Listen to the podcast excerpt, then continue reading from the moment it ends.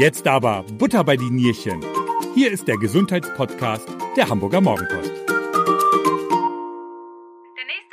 Einen wunderschönen guten Tag. Ich bin Stefan Fuhr von der Hamburger Morgenpost und Sie hören eine neue Ausgabe unseres Gesundheitspodcasts Butter bei die Nierchen.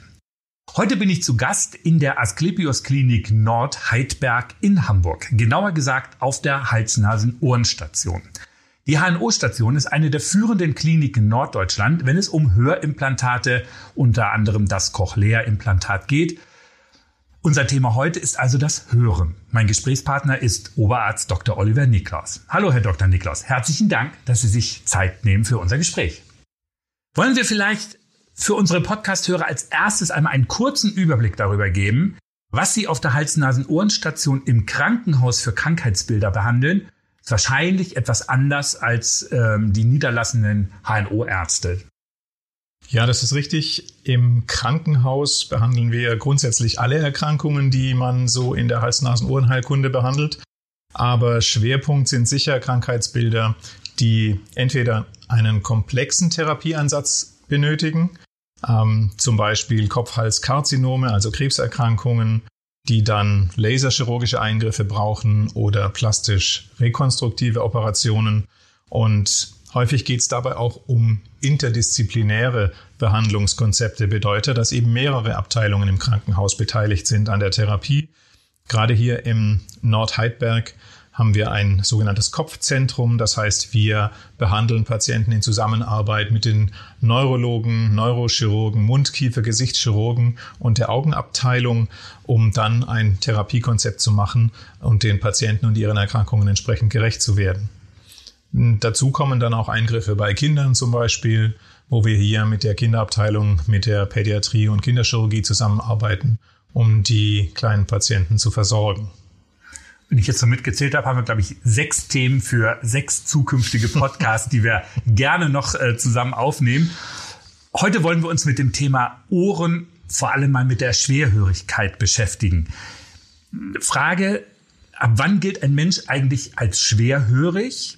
Ich habe übrigens in der Vorbereitung auf unser Gespräch auch gelesen, dass wir genauso wie wir Sprache erlernen, können wir auch sie wieder verlernen.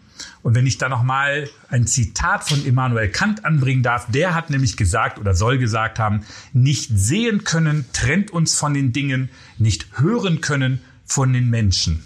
Also wenn wir unsere Umgebung gar nicht mehr verstehen, hat das auch Auswirkungen auf unsere Kommunikation. Ganz klar. Zumindest in unserem in unserer Stadt, in unserem Leben ist es häufig so, dass wir auf das Hören uns doch sehr stark verlassen. Die Frage war, ab wann gilt ein Mensch als schwerhörig? Da gibt es natürlich Definitionen zu. Grundsätzlich würde ich sagen, im Wortsinn ist jeder Mensch schwerhörig, der das, was er hören möchte, aus irgendwelchen Gründen nur schlecht oder gar nicht hören kann. Das kann vorübergehend sein oder dauerhaft. Aber natürlich grenzt es sich dadurch deutlich ab von den Dingen, die wir nicht hören wollen. Das kann also auch eine Schwerhörigkeit sein. Aber in dem Fall geht es darum, ich möchte etwas hören und kann es nicht ausreichend hören. Und da kommen wir ins Spiel, um dort möglichst Behandlungen anzubieten, ähm, die das wieder verbessern können. Ich habe auch gelesen, es sind in Deutschland 15 bis 16 Millionen Deutsche, die an Schwerhörigkeit leiden. Äh, das sind fast 20 Prozent aller Deutschen. Kann man sagen, Schwerhörigkeit ist somit also auch schon fast eine Volkskrankheit? Bei einer Volkskrankheit geht es ja darum, ähm, dass nicht nur viele Menschen ähm, davon beschwert sind, sondern dass es auch eine Erkrankung ist, die durch unsere Lebensweise ähm, beeinflusst wird. Und da wird häufig gesagt, ja, die, unsere Umgebung, unsere Umwelt sei heute viel lauter geworden und im Beruf hätte man viel mehr Lärm. Wahrscheinlich ist es so, dass im Berufsleben der Lärm gar nicht mehr so die, die Hauptkomponente darstellt. Also haben wir schon ähm, sehr viel Rücksicht oder nehmen wir sehr viel Rücksicht und versuchen, die ähm, Arbeitnehmer deutlich zu schützen. Dafür haben wir im privaten Bereich aber natürlich viel mehr Lärmquellen, ähm, was auch dazu führt, dass es ähm, häufig schon viel früher zu behandlungsbedürftigen Schwerhörigkeiten kommt und ähm, junge Menschen auch zu uns kommen, die unter Umständen schon mittel- bis hochgradige Schwerhörigkeiten haben. Also ja, es ist zumindest eine weit verbreitete Erkrankung und, ähm, und viele Menschen, die, die darunter auch leiden und entsprechend zu uns kommen. Und ungefähr auch 1400 Kinder werden auch schon schwerhörig geboren. Mhm. Da hat sich natürlich auch viel getan in den letzten Jahrzehnten. Ähm, standardisiert wird heutzutage ein Neugeborenen Hörscreening durchgeführt. Wir wollen vermeiden, dass Kinder die ersten Lebensjahre verbringen mit schon einer hochgradigen Schwerhörigkeit oder gar einer Ertaubung. Das heißt, äh, dieses Hörscreening, was schon in den ersten Lebenswochen durchgeführt wird, führt dazu, dass wir eben sehr früh erkennen, ob ein Kind eine behandlungsbedürftige Schwerhörigkeit hat, um dann auch schnell entsprechend aktiv werden zu können. Kann man da auch Hörtests machen mit den Babys, ja? Man kann schon mit Babys Hörtests machen. Es gibt objektive Messverfahren. Ähm, eine Hirnstammaudiometrie sagt man dazu. Da werden wenige Elektroden auf die Stirn geklebt und man kann dann über sehr viele Klickreize quasi eine kleine Hirnstromableitung machen und feststellen, welche der Signale, die da ankommen, tatsächlich auf die Hörbahn zurückzuführen sind, sodass man schon beim Säugling objektiv einen Hörtest durchführen kann, sogar in verschiedenen Frequenzen aufgeteilt, sodass man bei einer vielleicht durch ein Hörgerät behandlungsbedürftigen Schwerhörigkeit auch direkt auf Basis dieses Tests ein Hörgerät anpassen kann. Ist, gehört das zum Standard bei Neugeborenen mittlerweile oder beim Neugeborenen-Screening wird zuerst eine Messung gemacht, die nennt sich otoakustische Emissionen. Das ist eine ganz einfache, schnell durchführbare Messung. Wenn die unauffällig ist, dann ist das in Ordnung. Dann kann man sagen, dass das Kind mit großer Wahrscheinlichkeit zumindest eine ordentliche Hörschwelle hat. Und nur wenn das nicht funktioniert, dann kann man tatsächlich auch direkt so eine BERA-Untersuchung durchführen. Auch da gibt es ein Screening-Gerät, was uns dann schon Auskunft darüber gibt, ob das grundsätzlich in Ordnung ist. Wenn das nicht reicht, gibt es auch Kinder, die wir in Narkose ähm, so einem Hörtest unterziehen, bei der dann auch sichergestellt werden kann, dass die Gehörgänge frei sind, dass die Mittelohren in Ordnung sind. Das heißt, man macht dann auch eine Ohrmikroskopie mit und äh, kontrolliert das, bevor die Messung durchgeführt wird, um eine sichere Aussage treffen zu können. Weil das Hören ja auch für Kinder sehr wichtig ist zum Erlernen der Sprache. Unser Ohr ist insofern ein äh, interessantes Organ, dass es zwar von den anatomischen Strukturen im Ohr bei Geburt fertig einsatzbereit ist. Aber der Weg vom Ohr zum Gehirn, die sogenannte Hörbahn, die bildet sich erst aus, wenn eine Stimulation da ist. Das bedeutet, wenn Kinder zur Welt kommen und kein funktionierendes Innenohr haben, dann wird auch der Weg zum Gehirn nicht ausgeprägt, beziehungsweise das Gehirn nutzt diese Areale dann anderweitig. Es gibt eine sehr hohe Plastizität des Gehirns, sagt man dazu. Das heißt, der Körper ist in der Lage, nicht genutzte Hirnareale dafür zu nutzen, wofür er es eben braucht. Und die Hörbahn, die vorgesehen ist, um die Signale vom Weg oder auf dem Weg vom Ohr zum Gehirn zu be- und verarbeiten, solange bis wir in der Hörrinde tatsächlich etwas verstehen, das bildet sich eben erst aus, wenn tatsächlich Signale auch kommen. Und deswegen ist es so wichtig, die Diagnose frühzeitig zu stellen und auch frühzeitig eine Behandlung zu beginnen. Im fortgeschrittenen Alter gibt es eigentlich so Selbsttests, die ich machen kann? Also ich habe jetzt in, in Vorbereitung auf unser Gespräch, habe ich im Internet Hörtests gefunden. Das kann ja eigentlich nichts sein, oder? Also Grundsätzlich stimme ich Ihnen dazu. Ich habe natürlich auch schon einiges getestet ja. und mir angeschaut. Es gibt auch Apps für Smartphone, die man nutzen kann, um äh, selbst einen Hörtest durchzuführen. Alle diese Systeme haben natürlich ein zugrunde liegendes Manko. Weder das Gerät, auf dem ich das abspiele, noch die Kopfhörer, die ich verwende, um entsprechend den Test durchzuführen, sind in irgendeiner Weise standardisiert. Und das Entscheidende ist ja hinterher auch eine Vergleichbarkeit zu haben unter Umständen ein Hörgerät anzupassen auf Basis eines Hörtests. Und das können diese Selbsttests natürlich nicht leisten.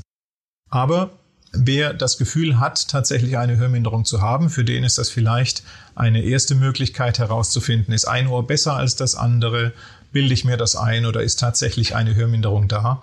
Und dann kann das der Anlass sein, zum Hals-Nasen-Ohrenarzt äh, zu gehen oder äh, zu einer Akustikerin irgendwo einen Test machen zu lassen, um dann weitere Diagnostik zu betreiben.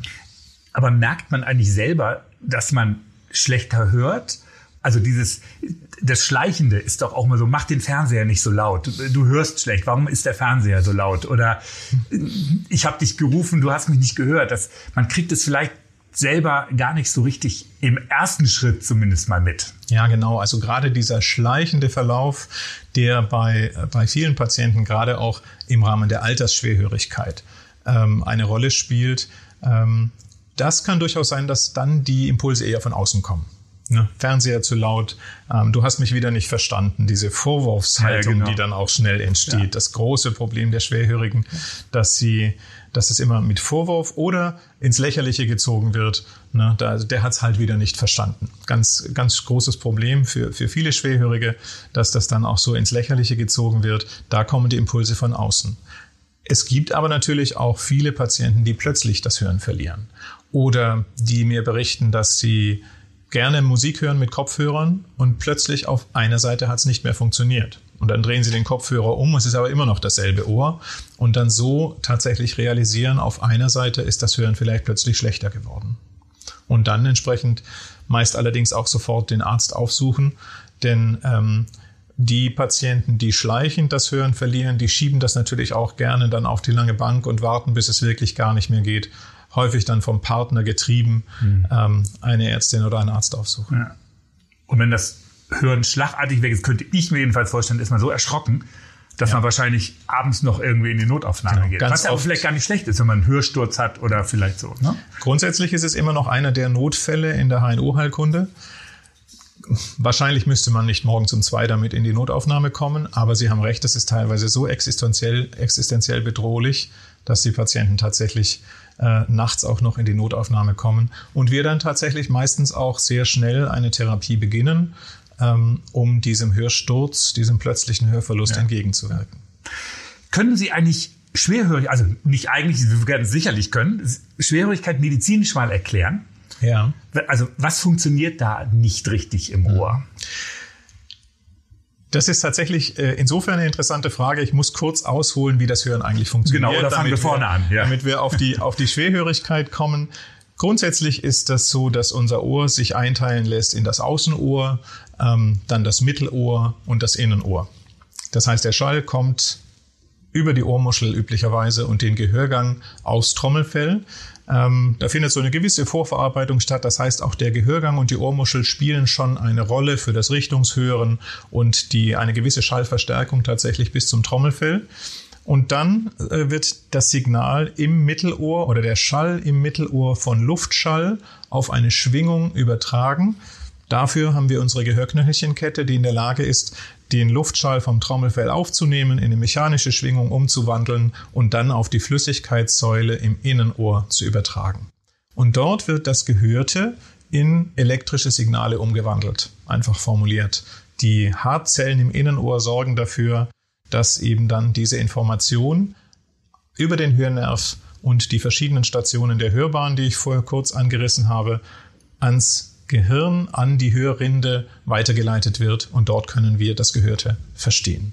Und auf diesem Weg gibt es natürlich viele Möglichkeiten, was nun zu einer Schwerhörigkeit führen kann. Das fängt an mit dem einfachen Ohrenschmalzpfropf. Ganz viele Menschen, vor allem auch im Pflegeheim zum Beispiel, ähm, leiden unter ähm, mittel- bis hochgradigen Schwerhörigkeiten und man kann ihnen leicht helfen, indem der Hals-Nasen-Ohrenarzt dann einmal hingeht und die Ohren sauber macht. Das kann schon zu einer deutlichen Besserung führen. Das ist tatsächlich auch sehr dankbar als Hals-Nasen-Ohrenarzt, ähm, wenn Patienten kommen und man kann ihnen sehr schnell, sehr gut helfen und das Hören wiederherstellen durch diese Blockadeentfernung. Im Mittelohr gibt es ganz unterschiedliche Erkrankungen, angefangen von Flüssigkeit im Mittelohr. Das ist wie ein Schalldämpfer, den man dann dort hat, ähm, was man auch leicht beheben kann durch einen kleinen Schnitt ins Trommelfell, Flüssigkeit absaugen.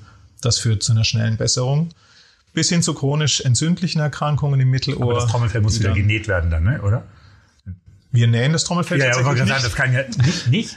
Nein, man kann so. das Trommelfell flicken, eine sogenannte ah. Tympanoplastik. Also man kann schon zerstörte Trommelfelle, zum Beispiel auch durch ein Explosionstrauma zerstörte ja. Trommelfelle, wieder reparieren. Das machen wir ähm, operativ. Ähm, und bei diesen Tympanoplastiken werden verschiedene, meist körpereigene Materialien, etwas Knorpel oder Knorpelhaut genommen um die Kontinuität des Trommelfells wieder zu rekonstruieren. Festnähen kann man diese Transplantate aber nicht, sondern die werden in einer sogenannten Underlay-Technik quasi dem Rest des Trommelfells unterlegt, von außen mit Silikonfolie abgedeckt und dann dauert es einige Wochen, bis das einheilt. Aber in aller Regel kann man so okay. wieder einen Trommelfellverschluss erreichen.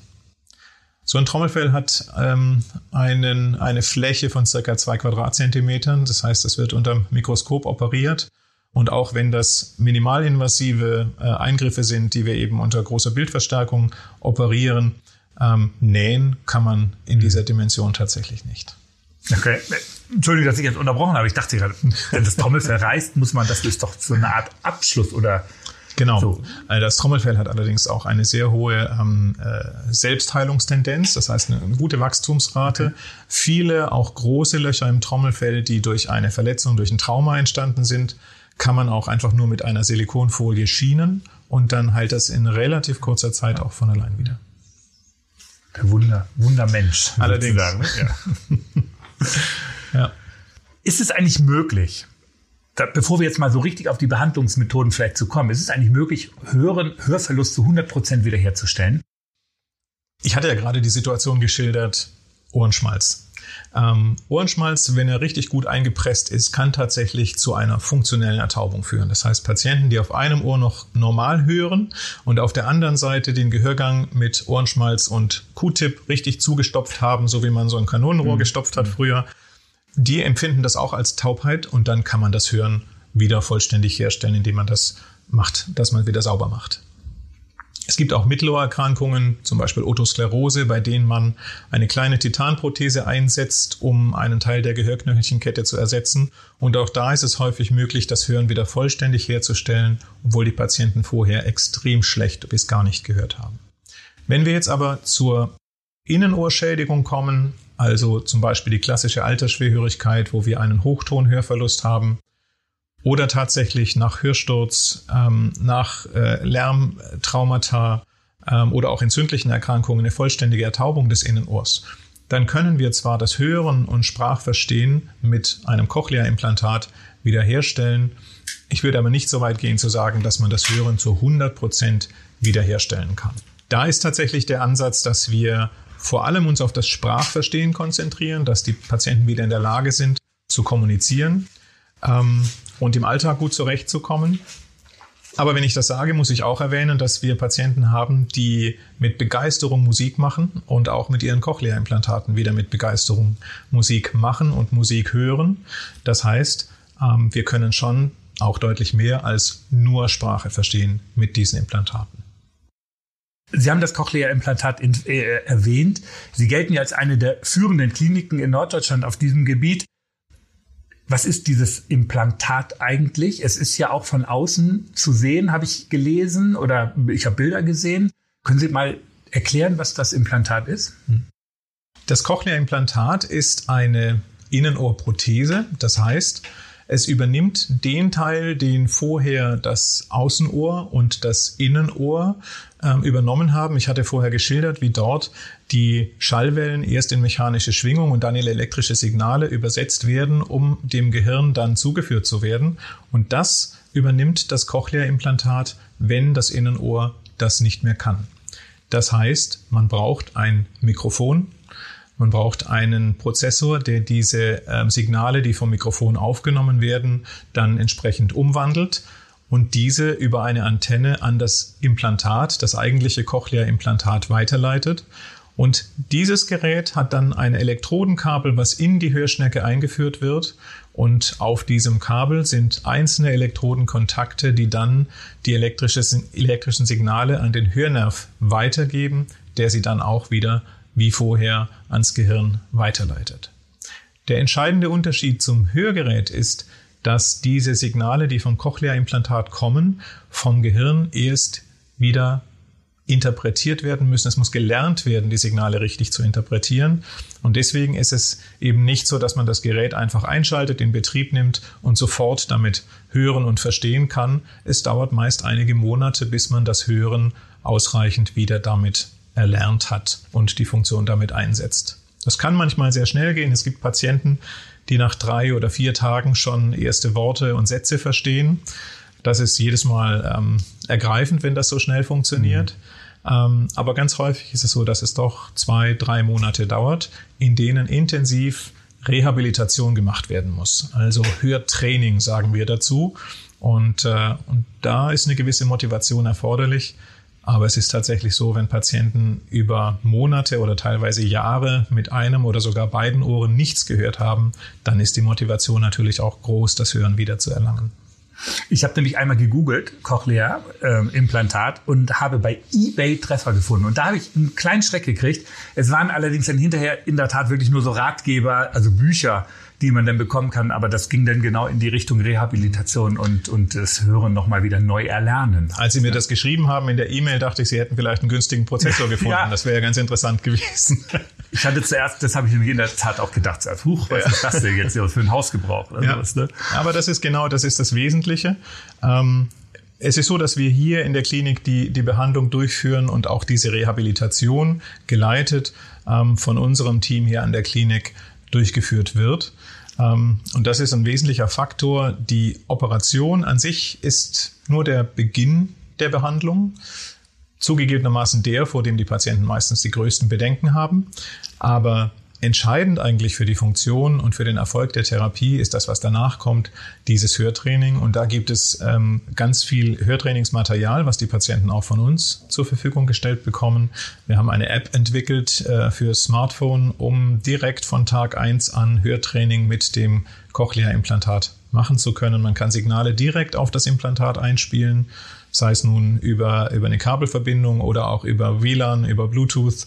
Ähm, da sind diese Geräte schon sehr weit fortgeschritten, sodass man direkt mit seinem Implantat und einer entsprechenden App das Hören trainieren kann. Das fängt mit einfachen Geräuschen an und geht dann über Silbenanzahl in Sätzen bis hin zu Sprachverstehen und ähm, die fortgeschrittene Variante in dieser App, die funktioniert dann sogar mit äh, Hamburger Slang. Bjarne Mädel hat für uns die Texte eingesprochen und, ähm, und hat auch ähm, ein eigenes Gedicht mit eingesprochen in, in Hamburg Dream Slang sozusagen. Sehr schön.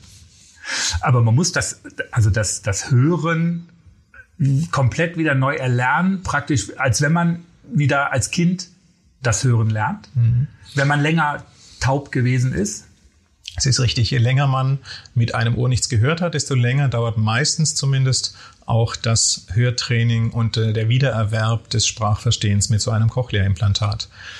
Manchmal wird es verglichen mit dem Lernen einer Fremdsprache. Ähm, allerdings, wie ich schon sagte, vom zeitlichen Rahmen her ist das nicht vergleichbar. Ich denke, es dauert deutlich länger, bis man Spanisch lernt, ähm, als jetzt unserer Erfahrung nach die Patienten brauchen, das Hören mit einem Cochlea-Implantat zu erlernen.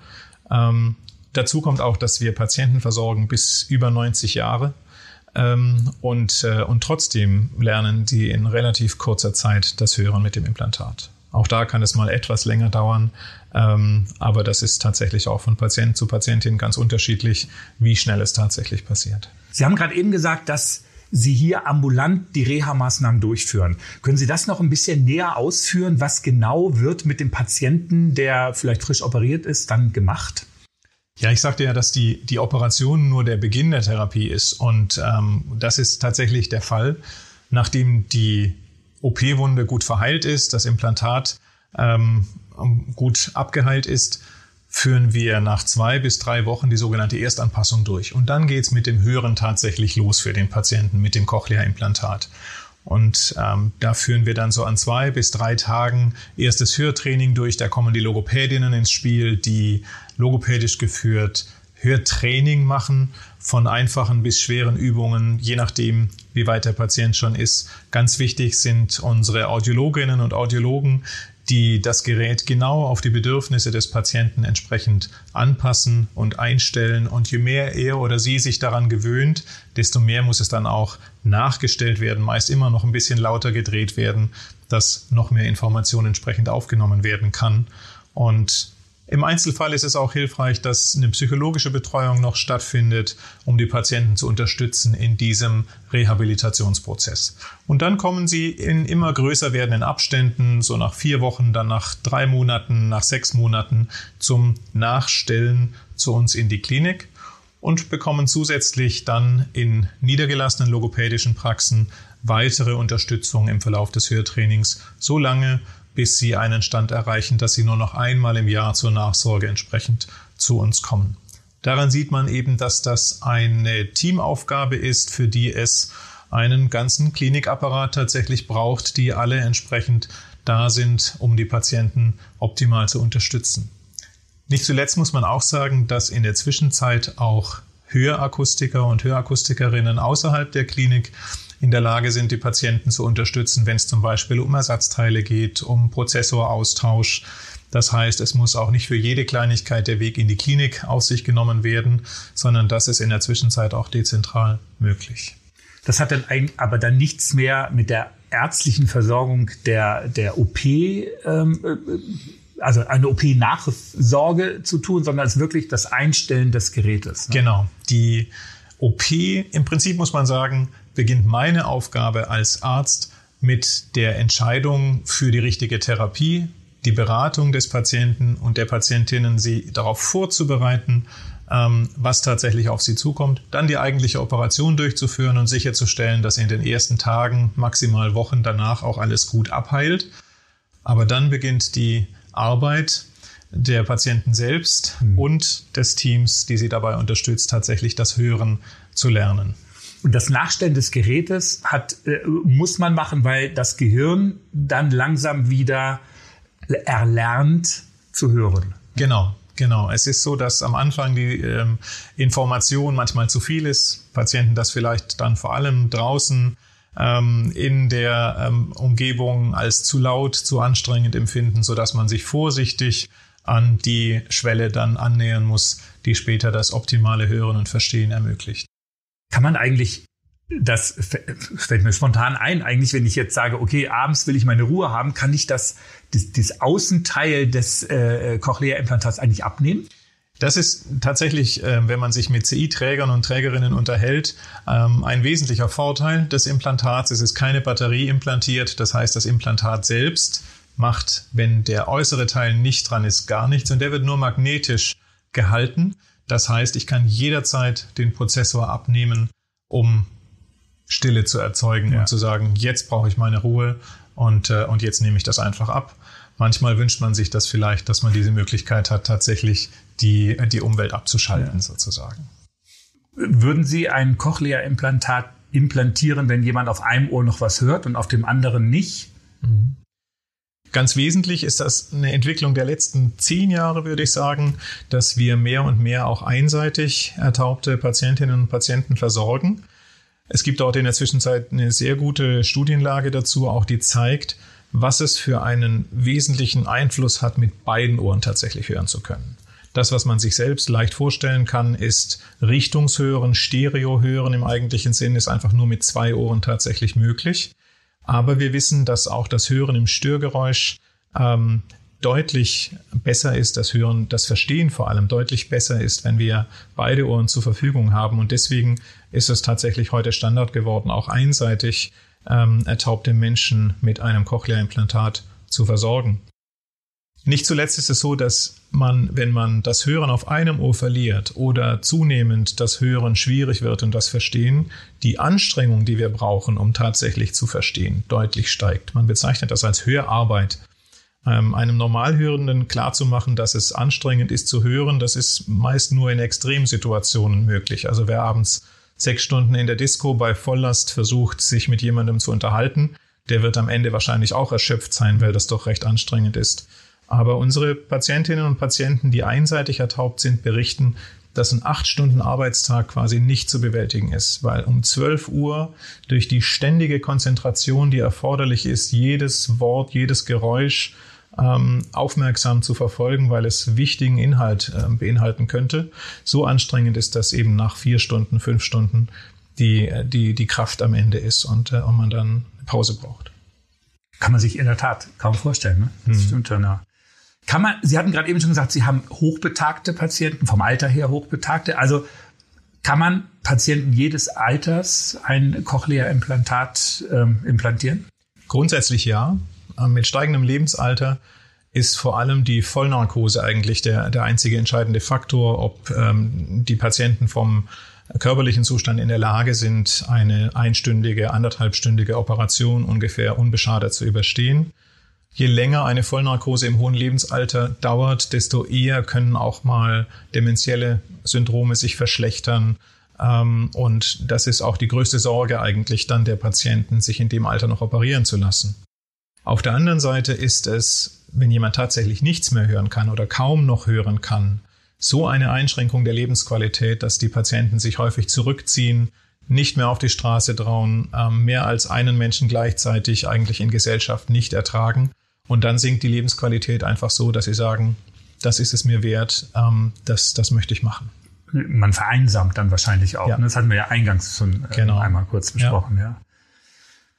Jetzt ist das Cochlea-Implantat natürlich von außen auch stark zu sehen was ja vielleicht störend sein kann. Gut, die positiven, äh, das Positive wirkt das oder relativiert das ja vielleicht, aber müssen Sie Patienten teilweise überreden oder zu ihrem Glück zwingen, sagen wir es mal so?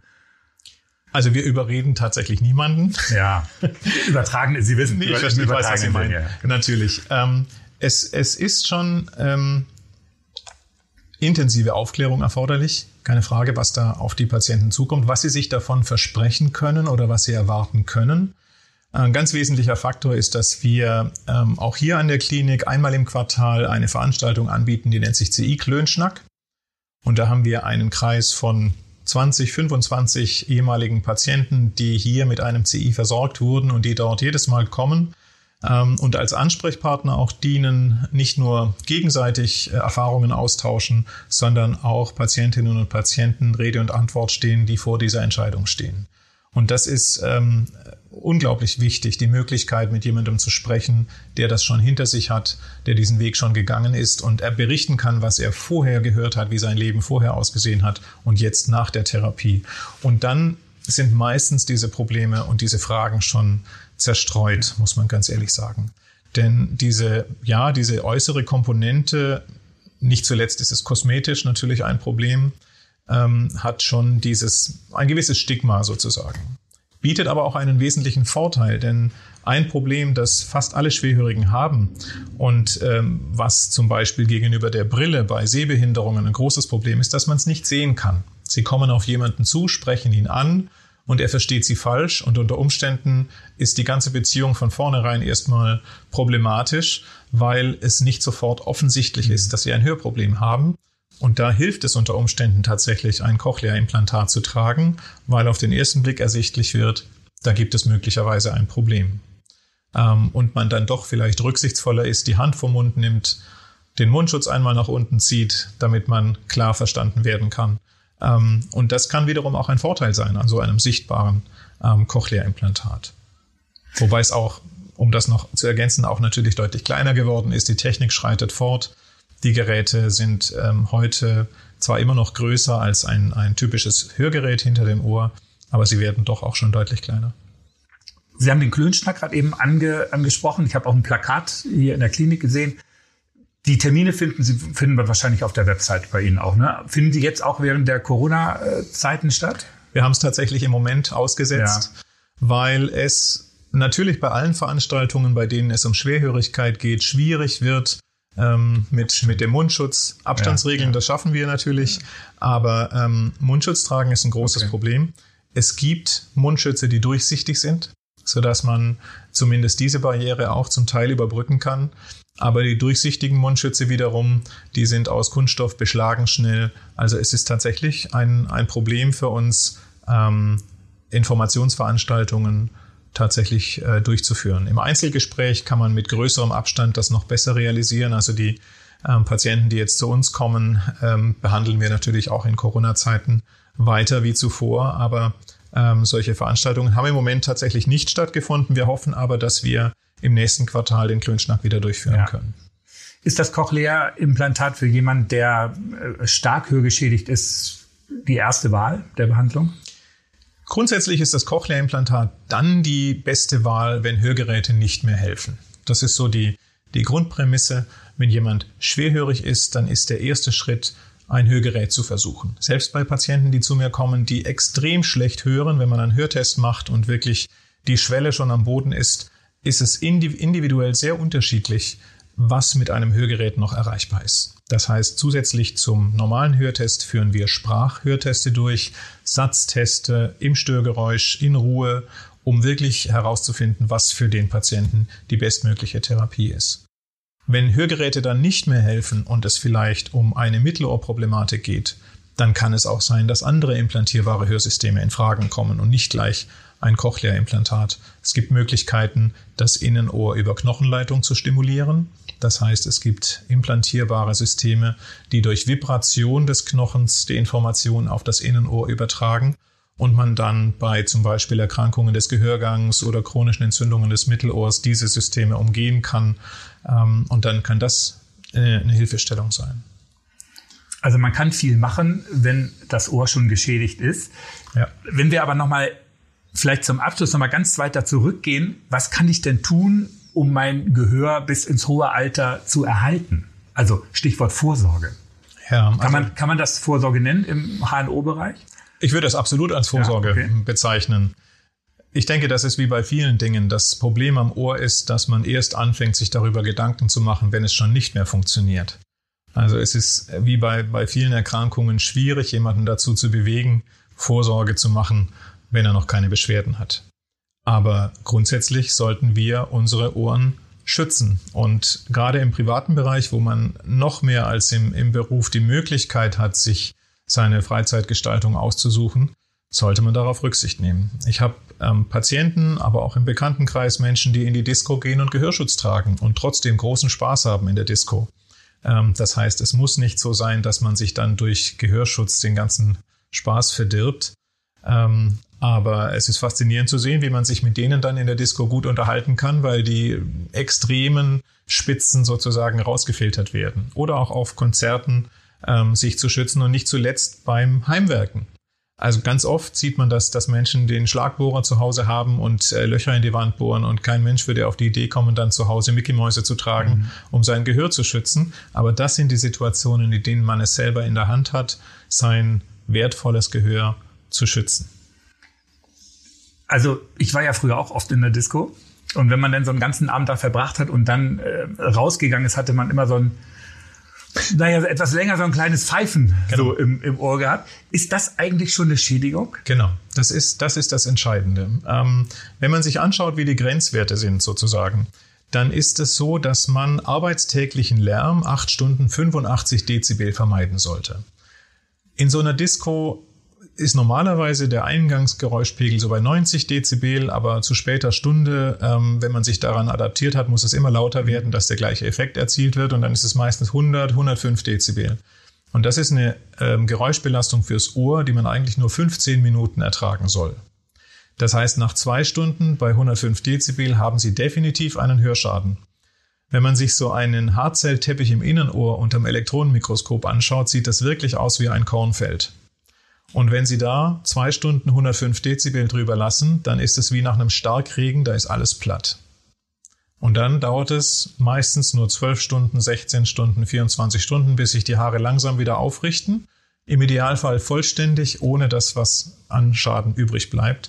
Aber wenn Sie das jedes Wochenende machen, dann bleiben immer mehr Grashalme sozusagen oder Kornähren am Boden liegen. Und so bauen Sie über die Jahre einen Lärmschaden auf tatsächlich. Also dieses Klingeln ist tatsächlich eine Verletzung und ähm, die heilt hoffentlich vollständig wieder aus, bis sie es nicht mehr tut. Wollen wir es nicht hoffen. Ich, ich bin ja auch schon einmal hier bei Ihnen operiert worden und hatte danach auch einen Hörtest gemacht und da war alles okay, trotz einer Diskothekenvergangenheit, sagen wir, sagen wir mal so. Alles gut. Super, Herr Dr. Niklaus. Ich danke Ihnen sehr herzlich für das Gespräch. Wir haben gelernt, Taubheit, man muss nicht taub bleiben, man kann etwas dagegen tun. Gehen Sie zum HNO-Arzt oder zu Ihnen hier in die Ambulanz. Ganz herzlichen Dank.